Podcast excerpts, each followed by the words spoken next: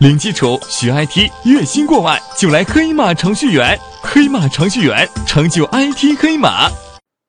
接下来给大家介绍一下程序世界中的计数方法。同学们，所谓计数方法啊，就是我们在数数的时候，习惯从哪个数字开始数起？哎，大家思考一下，平时我们数数是不是更习惯从一开始，对吧？一二三四，依次递增。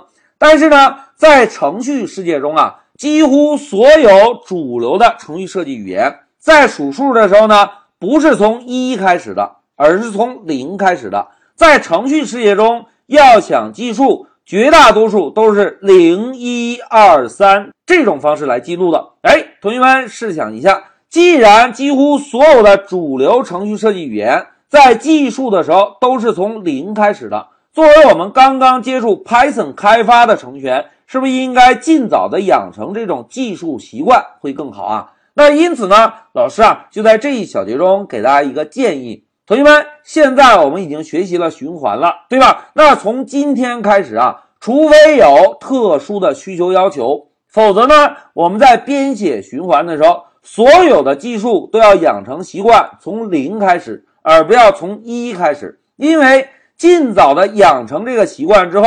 才更加符合现在主流程序设计语言中使用的技术方法，而且呢，从零开始计数，对于我们后续知识点的学习是有帮助的。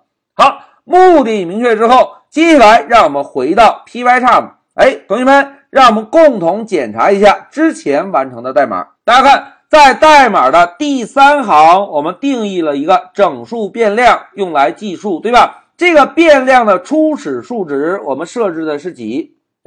设置的是一，因为数字一更加符合我们人类的习惯。但是刚刚老师讲到过，在程序世界中，是不是通常从数字零开始计数的，对吧？那如果我们想要按程序习惯的计数方法调整代码，应该怎么做呢？哎，为了方便同学们课下的对比啊。老师呢，新建了一个空白的程序技术文件。现在让我们回到第一个 while 循环这个程序。老师呢，首先摁一下 Ctrl A，选中所有的代码，然后呢，摁一下 Ctrl C，做一个复制。现在让我们切换到零三程序技术，摁一下 Ctrl V，哎，把所有的代码粘贴进来，对吧？同学们，现在这个代码执行。是不是在控制台输出三个 Hello Python，对吧？因为我们 while 循环判断的是 i 小于等于三。那现在老师执行一下程序，我们现在修改代码之前确认一下程序的执行效果。现在走，哎，大家看，在控制台输出了三行 Hello Python，对吧？那现在再让我们把重点集中在第三行代码。我们这一小节的目的是不是要把程序的计数？从数字一改成数字零，对吧？那现在老师把数字替换之后，我们程序就修改完成了吗？来，让我们再运行一下，确认一下。走，哎，大家看，程序执行了，但是，但是，但是，控制台输出了几个 Hello Python？哎，输出了四个，对吧？为什么呢？哎，同学们，关键点到了，注意啊，在 while 循环这里，是不是判断 i 这个变量？小于等于三，对吧？之前我们程序编写的时候，i 是从数字一开始的，而现在的 i 呢是从数字零开始的。那既然计数的起始数字少了个一，那么判断条件我们应该如何修改？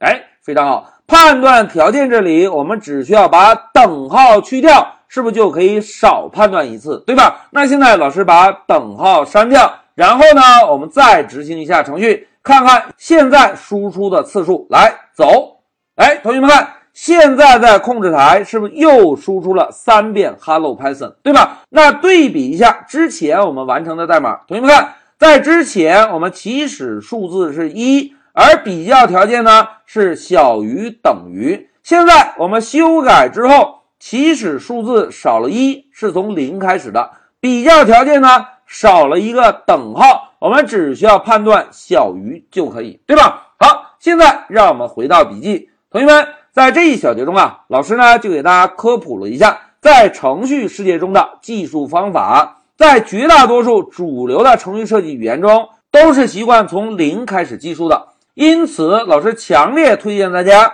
从今天开始啊，在编写循环的时候，我们务必要养成一个习惯，也都从零开始计数，因为这个习惯的养成，对于我们后续知识点的学习是有帮助的。同时呢，老师还把我们之前已经完成过的简单循环做了一个修改，并且给大家对比了一下修改前后的代码差异，对吧？一句话讲，初始条件直接设置成零，而在条件判断时，我们不再需要使用小于等于，而直接使用小于号就可以。好，讲到这里，老师就暂停一下视频。